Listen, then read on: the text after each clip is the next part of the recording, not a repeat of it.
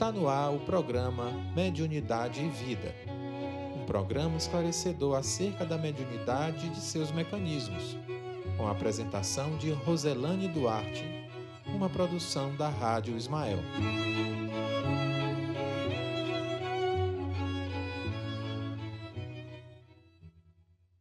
Olá, boa tarde. Eu sou Roselane Duarte, estou falando aqui dos estúdios da Rádio Ismael na cidade de Parnaíba, no Centro Espírita Caridade e Fé. Estou aqui sob a supervisão do David Senhorinho, que está nos auxiliando para que a nossa imagem, a nossa voz possa chegar até você. Muito obrigada pela sua presença. Muito obrigada por você nos dar a oportunidade de nos ouvir. Hoje nós vamos falar sobre transes, transe mediúnico o nosso programa estudo hoje vai nos esclarecer a respeito desse estágio alterado, esse estado alterado da mente. A faculdade mediúnica, ela precisa de um estudo aprofundado, precisamos conhecer como a nossa mente funciona, precisamos conhecer como essa conexão com o mundo espiritual se dá dentro da nossa aparelhagem orgânica, não é isso? Então, é, para início, todas as manifestações do psiquismo humano, sejam elas boas ou más, fazem eco, fazem ressonância na mente, tanto do encarnado quanto do desencarnado. As ocorrências mediúnicas, elas não poderiam ser diferentes elas também são manifestações do psiquismo, elas também são ressonâncias, e assim, considerando-se a afirmação do venerando o grande espírito André Luiz, ele que nos esclarece com as suas obras sobre esse lado é, funcional da aparelhagem, né, através da magnífica psicografia de Chico Xavier, André Luiz ele nos esclarece de que a mente ela permanece na base de todos os fenômenos mediúnicos. Emmanuel, por sua vez, lembra a todos nós que somos médiums. E dentro dessa nossa capacidade de ser médium, cada médium, ele com. Perdão. Somos médiums dentro do campo mental que nos é próprio, associando-nos às energias edificantes. Se o nosso pensamento flui na direção da vida superior ou às forças perturbadoras e deprimentes, se ainda nos escravizamos às sombras da vida primitivista ou torturada. Nessa fala, Emmanuel nos chama a atenção sobre um fato que sempre recorremos dentro do nosso processo de argumentação, dentro do nosso processo de fala, é o nosso campo mental. O nosso campo mental, ele é aquilo que é, vibra. O nosso campo mental, de acordo com o que pensamos, ele produz assim um magnetismo que esse magnetismo ele pode ser um dínamo, ele pode, pode dispersar energia, né? A nossa mente é um grande dínamo de acordo com as nossas vibrações do pensamento. Pensar é força eletromagnética e também um imã, porque nós somos criaturas é, essencialmente energéticas. Espíritos, somos essencialmente espíritos. E como espíritos, nós temos a essencialidade da energia. O pensamento, que é esse centro, esse grande é, é, foco de dínamo e de imã, né? ele produz aí dentro dessa nossa estrutura vibracional, dentro da nossa estrutura é, orgânica, dentro da nossa estrutura energética, ele produz aquilo que estamos favorecendo em termos de pensamento. E Emmanuel, ele é assertivo quando fala, né? Que se o nosso pensamento flui na direção da vida superior ou se o nosso pensamento flui de acordo com as forças perturbadoras e deprimentes. E isso vai determinar, determinar quem somos. Se nós buscamos sermos escravizados às sombras através dos pensamentos perturbadores, dos pensamentos deprimentes, porque todas as vezes que pensamos, nós nos conectamos. Né? Todas as vezes que pensamos, nós sintonizamos com as forças que estão dentro desse é, mecanismo, dentro desse campo vibracional. E aí você me pergunta, mas eu tenho muitos pensamentos negativos. Como eu posso fazer para me desvencilhar desse pensamento negativo? Como eu posso desintonizar? A dissintonia, ela é uma sintonia com um pensamento positivo.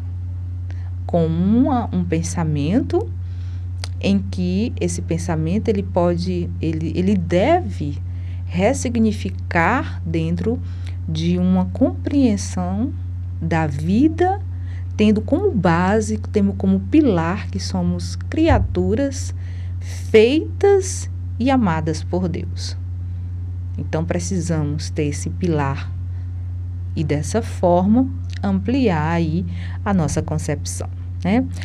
Bom, a partir dessa perspectiva a respeito do nosso campo mental, compreende-se que, independente do plano de vida do qual o indivíduo humano se encontra e do nível de conhecimento moral e intelectual que possua, cada criatura, com os seus sentimentos que lhe caracterizam a vida íntima, emite raios específicos e vive na onda espiritual com que se identifica. E assim, resulta que cada médio com sua mente, cada mente com seus raios, com as suas vibrações, personalizando observações e interpretações. E conforme os raios que arremessamos, ergue-se o domicílio espiritual na onda do pensamento que nossas almas se afeiçoam. Isso, em boa síntese, equivale ainda a repetir com Jesus, né? E essa, essa frase ela tem uma profundidade. Ela parece muito simples, mas ela tem uma profundidade. Qual é a frase de Jesus? A cada um segundo as suas obras, né? E todas as vezes que eu escuto essa frase, me lembro de um ditado popular que minha mãe sempre dizia, né? É, me diga com quem andas que eu te direi quem és. Só que a gente estudando a questão vibracional, a gente estudando a questão do pensamento, a gente modifica esse ditado. Me diga quem tu és, que eu te direi com quem andas. Porque a partir daquilo que nós edificamos energeticamente com o nosso pensamento, é aquilo que nós vamos atrair. Então, nós atraímos quem nós somos. Nós atraímos dentro da perspectiva do nosso pensamento, né? porque a nossa mente, ela, ela, ela, o nosso subconsciente tem uma coisa interessante. Ele não conhece muito a palavra não, né? Não conhece muito a palavra não. Todas as vezes que a gente diz eu não quero fazer isso, o nosso subconsciente ele reforça. Eu quero fazer isso. né? O nosso subconsciente não conhece a palavra não.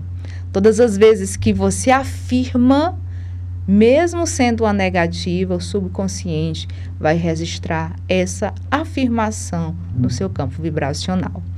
Muito bem. Foi só uma dicasinha aí, né, sobre a, a questão de que muitas vezes né, a gente está falando sobre atrações e muitas vezes aquilo que a gente tem medo é exatamente aquilo que nós atraímos. Por quê?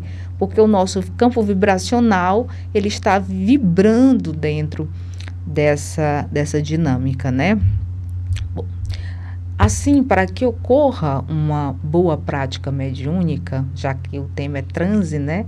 E o, um dos primeiros é, passos da atividade mediúnica é o momento do transe, é o momento da alteração da consciência, né?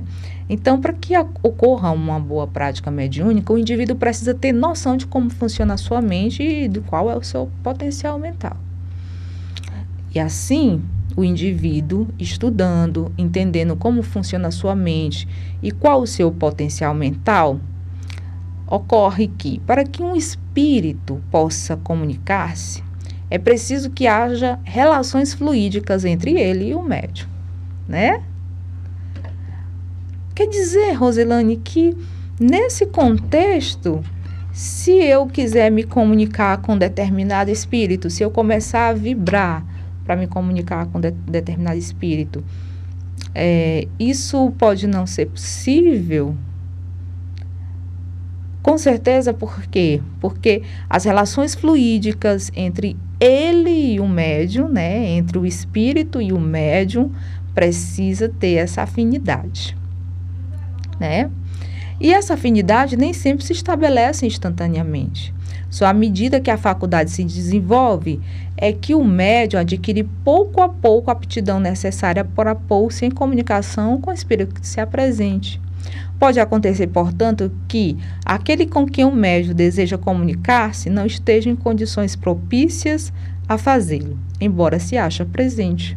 Como também pode suceder que não tenha possibilidade nem permissão para atender ao pedido que lhe é feito. E aí, é, sempre que, que temos esse, esse questionamento, né, de que à medida que a faculdade se desenvolve, é que o médium adquire pouco a pouco a aptidão necessária para se pôr em comunicação com os espíritos e que é preciso que haja uma relação fluídica, aí vem aquela pergunta: mas eu sou uma pessoa boa, eu sou um médium. Eu tenho uma conduta boa, eu sou uma pessoa que procuro me trabalhar dentro das minhas idiosincrasias, dentro das minhas individualidades. E de repente, é, na mesa mediúnica, aparece um matador em série, um serial killer. Né? E eu dou passividade a esse serial killer. Isso quer dizer que eu tenho relações fluídicas com ele? Veja bem, por mais que a criatura seja alguém que errou, né? por mais que a criatura seja uma pessoa cruel. Essas questões fluídicas está relacionado muitas vezes a um processo que ocorre antes da mediúnica. Antes de trabalharmos aí esse esse momento de resgate, esse diálogo em desdobramento, muitas vezes o médium é levado para poder conhecer aquele espírito no qual ele vai se comunicar, né? E aí, nesse momento, ocorre o diálogo, ocorre a compaixão, porque não é por, por conta de ser uma criatura cruel que podemos, nesse caso, abominar, né? A gente que, que trabalha dentro da perspectiva da reencarnação, cada vez mais vamos compreendendo como é difícil fazer um julgamento. Porque eu aqui, encarnada, estou falando dentro de uma perspectiva, dentro de uma, dentro de uma é, é, noção vibracional. Mas e aí? O, o meu passado, né? As minhas reencarnações pregressas, quem me garante que eu também não pratiquei atos cruéis. Quem garante? Né? Então, só Deus pode fazer esse julgamento. Só Deus é que conhece a nossa vida e Ele conhece muito bem. Quando nós falamos aqui, né, que é preciso que haja as relações fluídicas, estamos falando aqui desse processo empático também, de querer auxiliar, de querer ajudar, né? Então, o médium, ele precisa, acima de tudo, ter essa disponibilidade para poder auxiliar, fazer o bem sem olhar a quem, porque cabe a Deus fazer a sua justiça, né? Então, já que nós estamos falando sobre transe, qual é mesmo o conceito de transe? Bom, a palavra transe, ela vem do latim. Transito significa é, transitos, significa ir além, trespassar, ultrapassar. É genericamente entendida como qualquer alteração do estado de consciência. Segundo o pesquisador Jaime Servinho, no seu livro Além do Inconsciente, transe pode ser considerado um estado especial entre a vigília, em que nós estamos conscientes, e o sono, que de alguma sorte abre as portas da subconsciência. Então, quando nós dormimos, a nossa consciência ela vai adormecendo e o nosso subconsciente vai se abrindo, vai se expandindo, né? E assim a gente começa a perceber outras dimensões vibracionais. O transe mediúnico ou não, porque nem todo transe é necessariamente mediúnico. Pode ser um transe anímico, né? Mediúnico por quê? Porque quando há uma interferência, quando há uma conexão com o espírito, aí é mediúnico. Agora, quando é um transe dentro de uma perspectiva apenas de um estado de consciência, não necessariamente com um espírito que queira se comunicar, aí não é transe mediúnico, né? O transe mediúnico não pode apresentar dois estados extremos: superficial ou consciente, né? Eu estou em transe, mas eu tenho consciência de tudo que eu estou falando, de tudo que eu estou ouvindo, do ambiente, ou pode ter o transe profundo, que é o inconsciente ou sonambúlico. É aquele transe que o médium ele é, ele está no estado, como já diz aqui, inconsciente, né? Fica o, alguns resquícios de lembrança, mas depois, é, é, principalmente depois do transe, o médium ele não recorda quem falou, o que falou, né? E aí, nesse caso, é importante frisarmos que todos, todos nós temos um mentor espiritual que está ali cuidando da gente, né? Entretanto, entre um transe e outro, há inúmeras gradações, que pode também se caracterizar, né, dentre o consciente ou o inconsciente, nós temos aí o parcial, que é o semiconsciente.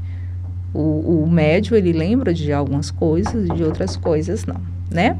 No transe superficial, não há amnésia lacunar. O que, que seria uma amnésia lacunar, né? A lacuna, aquele espaço que você não consegue recordar. O paciente se recorda de tudo e pode, inclusive, pôr em dúvida o fato de ter permanecido em transe. Já o transe profundo é caracterizado pela extrema sugestibilidade e amnésia lacunar. A amnésia lacunar é o esquecimento de acontecimentos vividos ou presenciados durante o transe, né?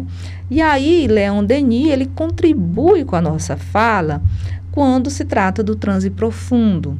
E ele diz que é, frisa de uma forma muito contundente que o transe, no transe profundo acontece uma espécie de sono magnético.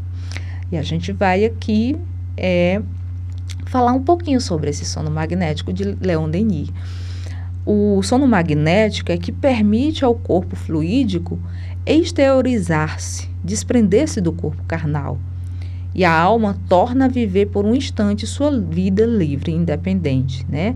Há uma emancipação dessa, da alma e ela vai e dá lá sua viagem astral, né? A separação, todavia, nunca é completa pois a separação absoluta seria apenas com a morte, né? Por quê? Porque nós temos um laço fluídico, né?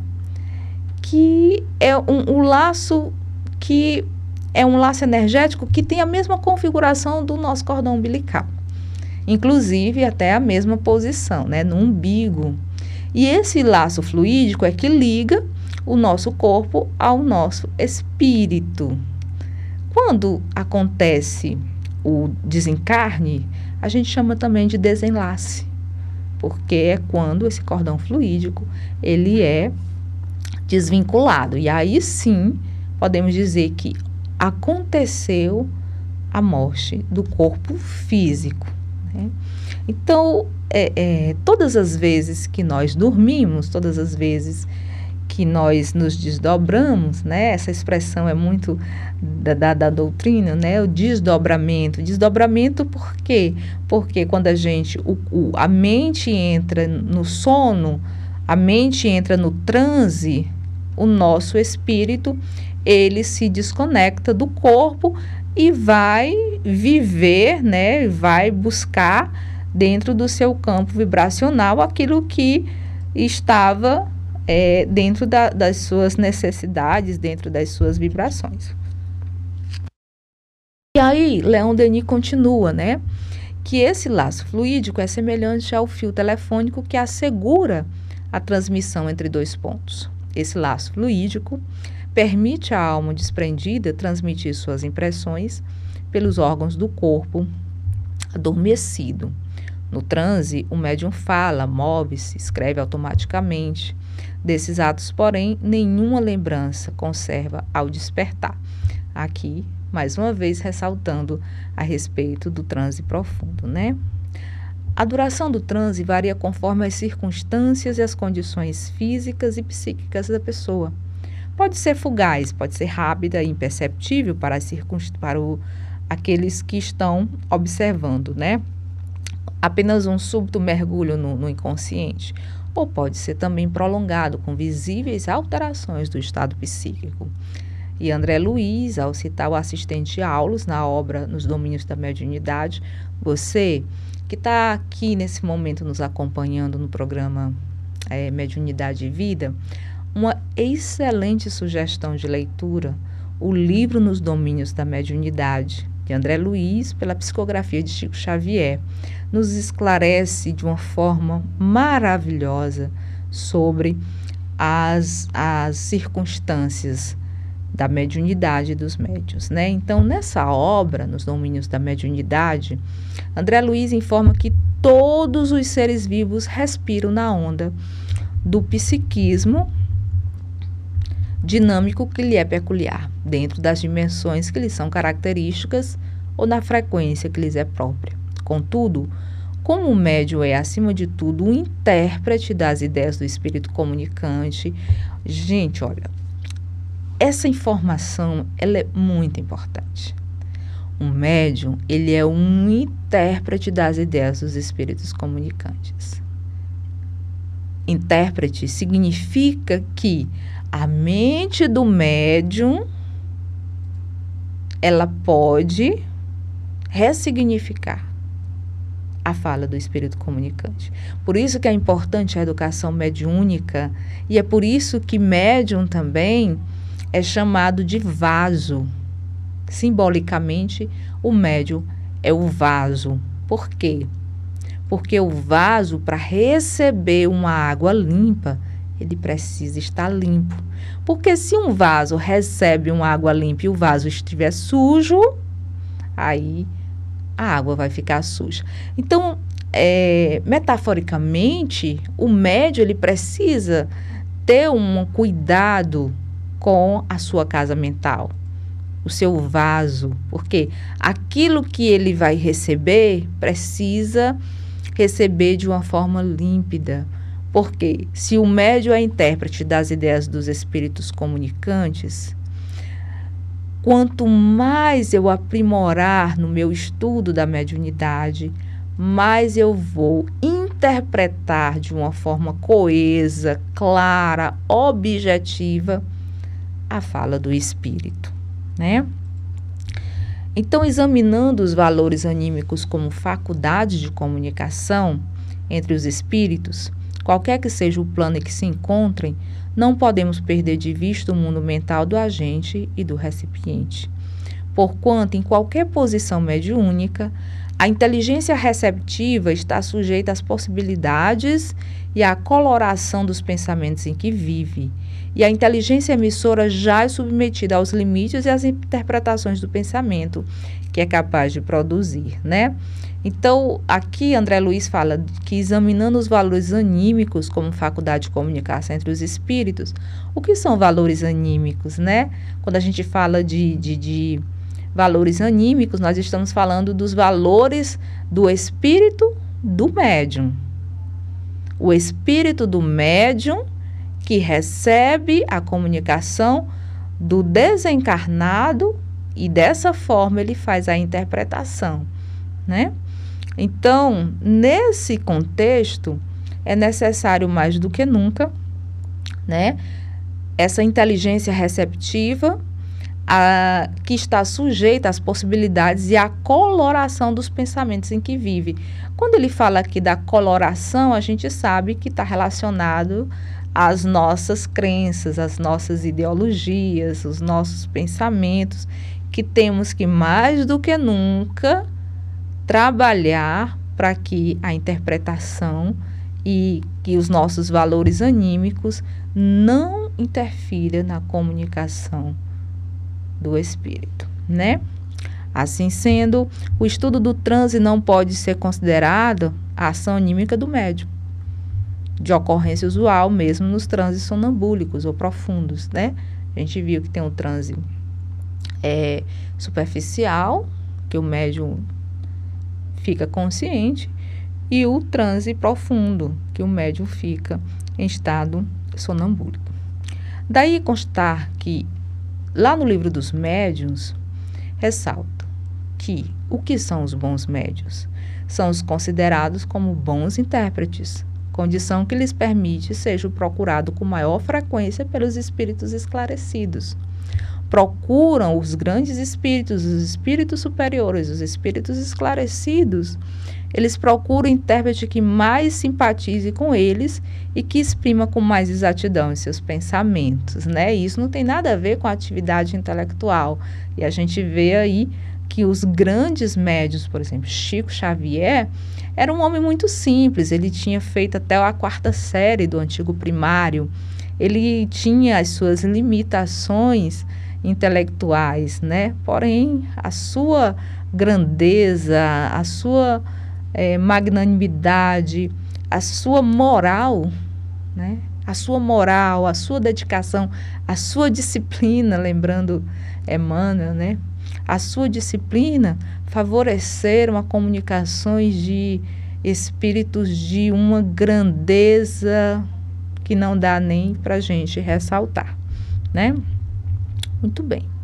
Então, a gente tem aí os tipos de transe, né? Para é, com objetivo didático, um objetivo de classificação, um objetivo de entendimento, a gente pode falar aí de três tipos de transe: o transe patológico, transe espontâneo ou natural, transe provocado ou induzido. O que vem ser o transe patológico, né? O fator mórbido atua como desencadeante. Aí, quando a gente fala em patológico, a gente tem que lembrar em doenças, né? Patologia, quando circunstâncias é, orgânicas, como traumatismos, crani é, particularmente cranianos, encefálicos, estado de coma, delírio febril, período pré-agônico, são algumas condições em que, suprimidas ou modificadas as relações normais com o mundo exterior, surge eventualmente o transe, estabelecendo contato com esse mundo o mundo interno, a subconsciência. Então a gente tem aí o transe patológico, né? E os transes espontâneos ou naturais ocorrem quando? Ocorrem em pessoas naturalmente predispostas. Os médios e os sonâmbulos.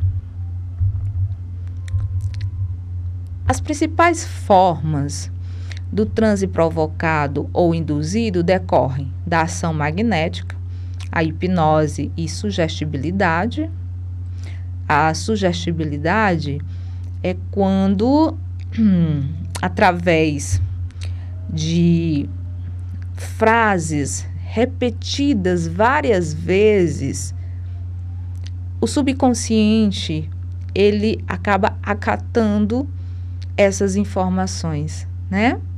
A sugestibilidade é quando uma informação que várias vezes é repetida, o nosso consciente ele causa um cansaço e o nosso subconsciente ele se torna receptivo e aí essa informação ela fica arquivada dentro da nossa programação mental, né? Então isso, isso é muito comum é, em determinadas isso é muito comum em determinadas circunstâncias, né? Isso é muito comum é, para ser mais objetiva, essas sugestibilidades dentro de determinados órgãos, de determinadas instituições que buscam manipulação, né? A gente vê na mídia, por exemplo, na publicidade, né? Na publicidade é muito comum as informações sendo repetidas várias, várias vezes. E a gente tem aí algo que, que foi muito negativo, que hoje contribui para as fake news, né? Que foi o secretário do, do, do, de comunicação do Hitler, o Goebbels, que ele fazia essas, esses testes com os judeus e ele falou que uma frase repetida, uma, uma mentira repetida várias vezes, ela se torna verdade. Por quê? Porque entendendo o mecanismo da mente, quando você repete uma mentira várias vezes, cansa a, o, o, o, o consciente e o inconsciente recepciona essa informação e recepcionando essa informação, o nosso inconsciente ele não, ele não julga, ele só recebe. Então acaba que essa informação ela entra como verdadeira, que é exatamente o que acontece com as fake news, né? Elas são repetidas várias, várias, várias vezes e essa repetição ela acaba provocando aí um, um certo é, encaixamento no nosso subconsciente, para ser mais exata, né?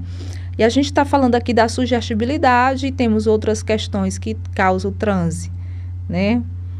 É, é, eu falei sobre isso porque isso é, é nos dias de hoje está tão é, sério, está tão perigoso e muitas vezes a gente não entende, né? Essas questões das sugestibilidades que provocam transe.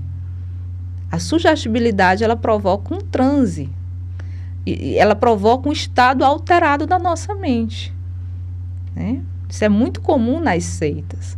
Isso é muito comum em determinados grupos é, políticos, em grupos religiosos, né? Que, grupos religiosos que buscam manipular a sugestibilidade, né? Então é sempre importante a gente é, o que causaria uma dissintonia dessa sugestibilidade? É um questionamento. Né? É um questionamento. Outra questão também é conhecer, é buscar a genealogia da genealogia a base, né, para poder não nos tornarmos tão manipulados, né?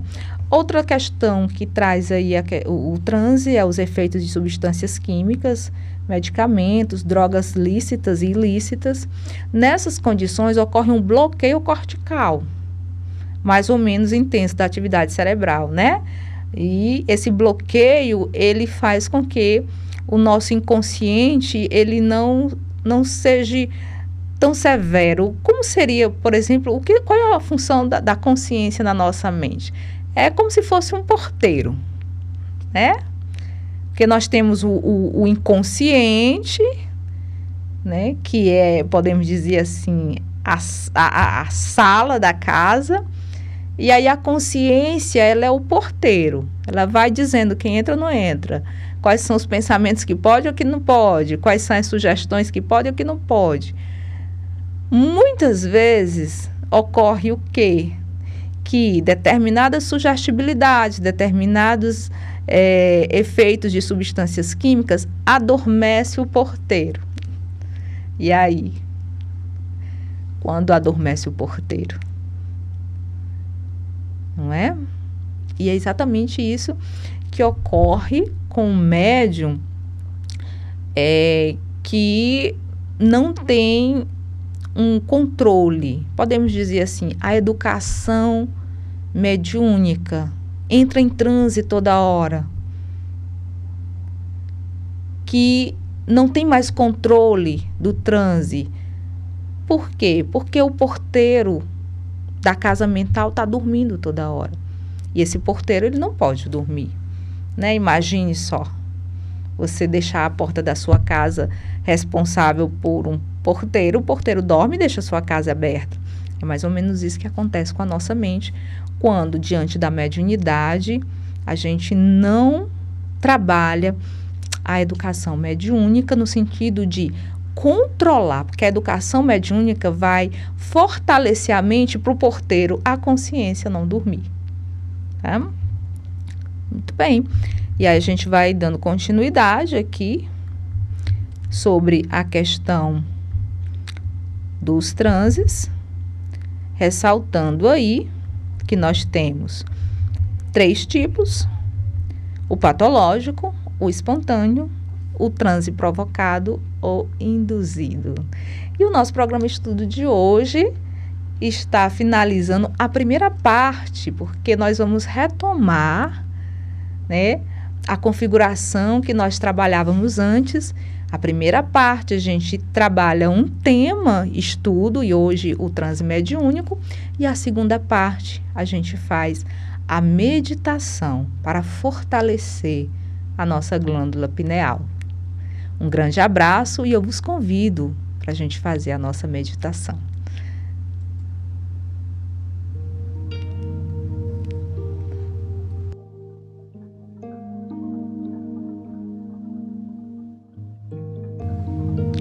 Nesse momento, busque ficar numa posição confortável, de preferência, de preferência sentado, sentada, com as mãos espalmadas sobre a coxa, coluna alinhada.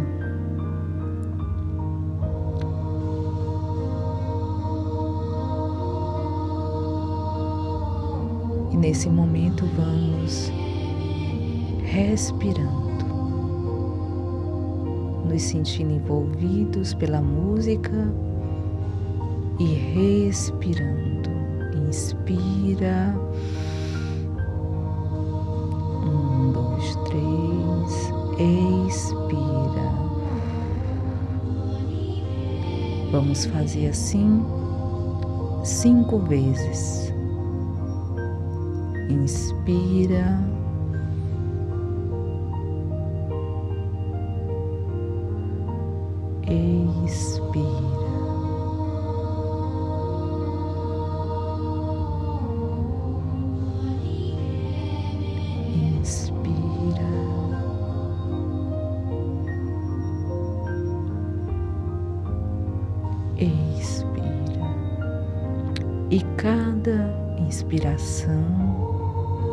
E cada expiração você vai sentindo o seu corpo cada vez mais relaxado. Vai sentindo o seu corpo cada vez mais tranquilo. Vai sentindo o seu corpo cada vez mais leve. Inspira.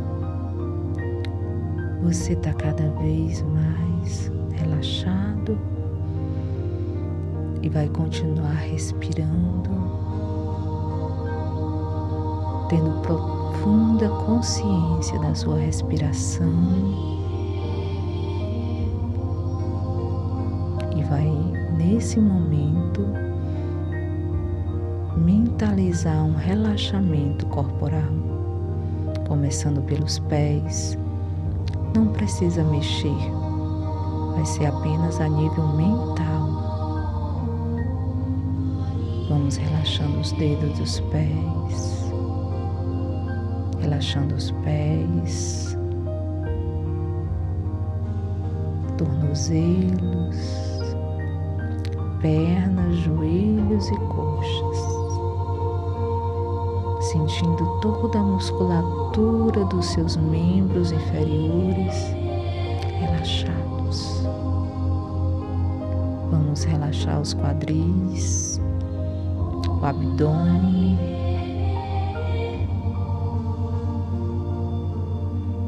Vamos relaxando a coluna, mentalizando cada vértebra. E vamos respirando. e relaxando. Relaxando até chegar ao pescoço, relaxando os ombros, a caixa torácica, relaxando os braços, mãos, dedos. Vamos relaxando o pescoço, musculatura da face, os ossos da face, relaxando os ossos do crânio. E uma sensação agradabilíssima de bem-estar vai nos envolvendo cada vez mais. Estamos nos sentindo cada vez mais relaxados. E nesse momento vamos mentalizar uma luz lilás no topo da nossa cabeça, no nosso centro vital coronário. Uma linda luz lilás.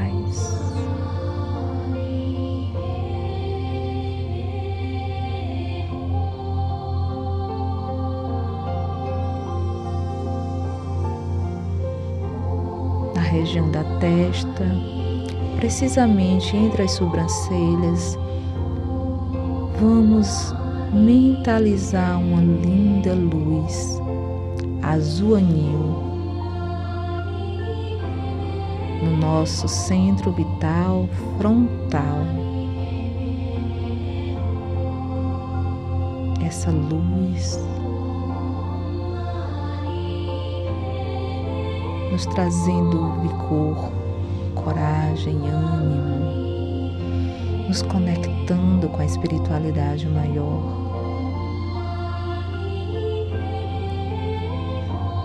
Na altura da garganta, vamos mentalizar uma luz azul, azul clara,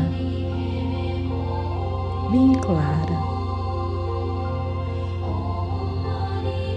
nosso centro vital laranja, cor azul claro. Do lado esquerdo, na altura do peito, do coração, vamos mentalizar uma linda luz verde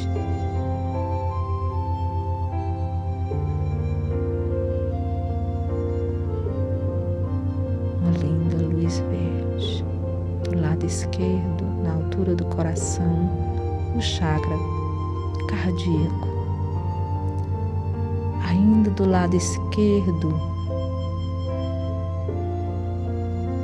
em direção às costas, abaixo das costelas, vamos mentalizar uma linda luz amarela, o nosso plexo solar nosso centro vital, plexo solar, revigorando nossas energias.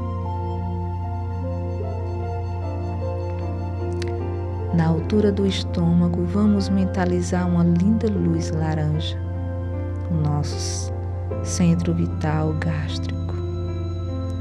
E abaixo do umbigo, uma linda luz vermelha reequilibrando todo o nosso centro vital genésico.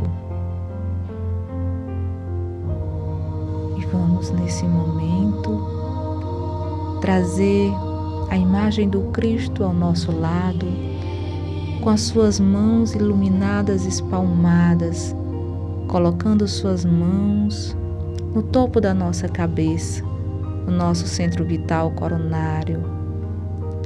E nesse momento vamos sentindo o corpo vibrando diferente,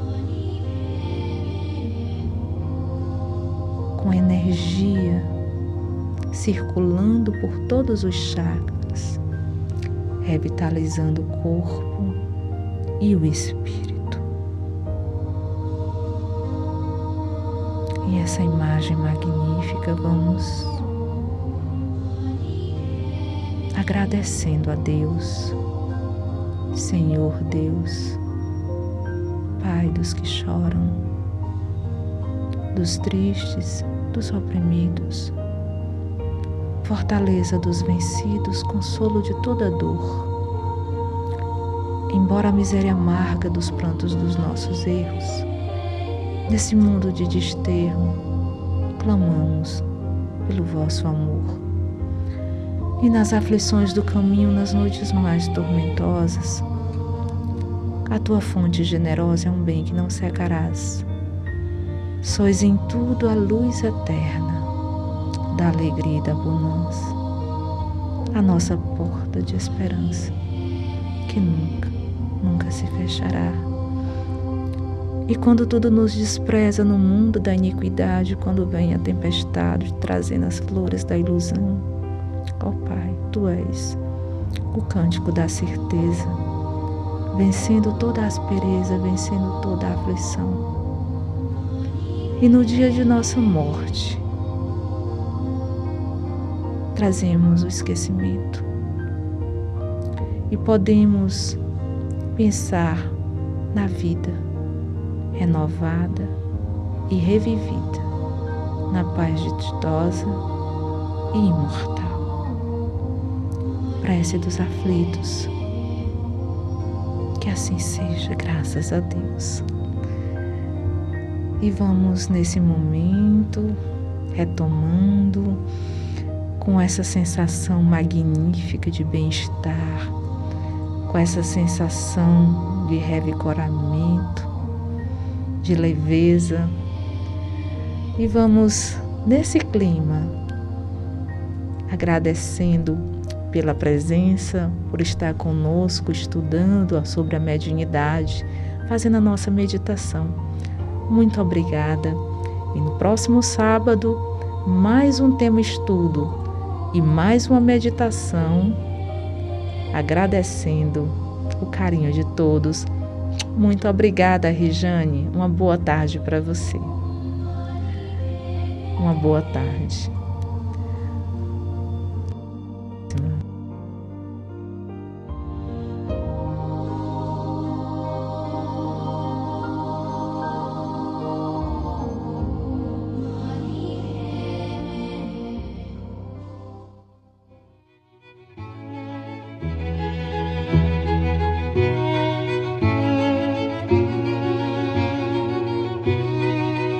Você acabou de ouvir o programa Mediunidade e Vida, uma produção da Rádio Ismael.